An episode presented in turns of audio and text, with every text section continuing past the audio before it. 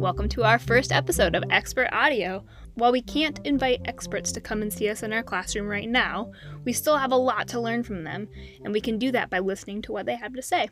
So, on this episode, I've invited an interior architect to come and talk to us about the way that she uses math in her job every day. My name is Maggie, and I am a commercial interior designer, and I went to architecture school many years ago. Great. Where are you working now?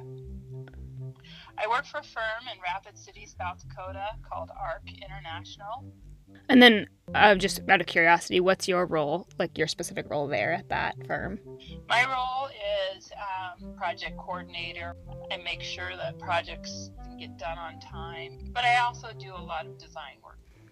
Okay, so the big math question for us how often do you use math in your work?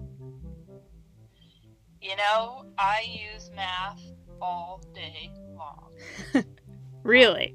Um, when you're learning math as a student, it's hard to understand how often you use math in your workday. And I use basic math all day long, which includes addition, subtraction, division, multiplication. But for example, I use it to estimate how long it's going to take me to do a particular task. Another way I use math is through design. I have to decide how big a room is. So I'm measuring length times width to get the square feet of a room or a building. And here's the thing I was never very good at math in school, nor did I like math. Has it become a tool? I mean, maybe not that you like, but has it at all become a tool that feels more accessible to you with practice than it did when you were learning it in school? Yes, because I've been doing math in my head for so long that it comes pretty quickly to me. But there's also the fact that we we do use programs like Revit. They do a lot of the math for you. Let's talk about that. Let's talk about Revit for a second. We are just this week, we're going to try out a program called Tinkercad and um, it's new to us. And I'm wondering how often you hand draw designs, um, you know, at a table versus how often you use a computer program. Or I'd love to hear a little bit about how those tools are used, you know, in your in your very real world job. When I started out, of course, there were no computers, and we uh, drew everything by hand and did all our calculations in math by, you know, the old fashioned way. In today's world, there's computer software that designs buildings in three dimensions. So instead of drawing a floor plan on paper, we're building a model, just like a model of an airplane because once it goes into the program, the computer program, it's actually like being inside the building. It's actually what it's going to look like. We can zoom all around the building. We call it a fly around. We can zoom inside the building and see uh, how it's going to look once you're inside. We can cut the building in half and look at it in section and see how all the different floors are stacking up we could see all the mechanical ductwork coming through the building.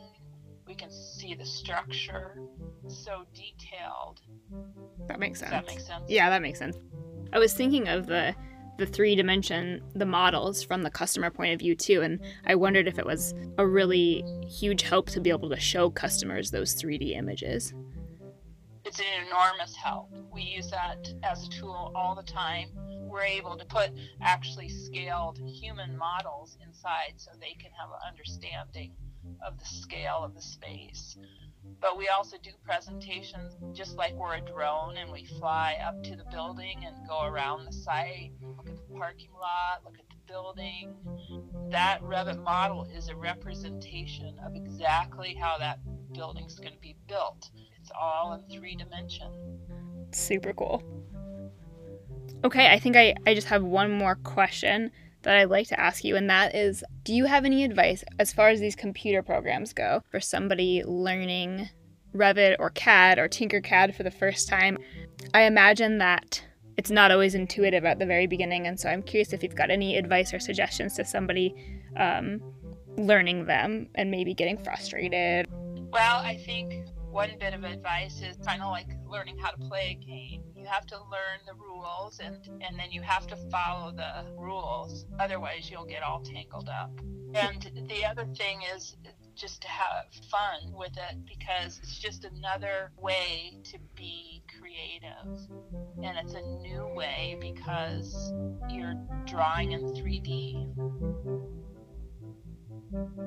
All right, well, I just want to thank you so much for talking with us. It was so interesting to hear the way that you use math every day in your work um, and the way that you use software programs like CAD and Revit.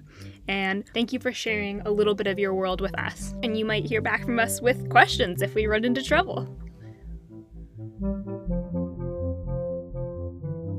All right, that's it for episode one of Expert Audio in the fifth grade classroom.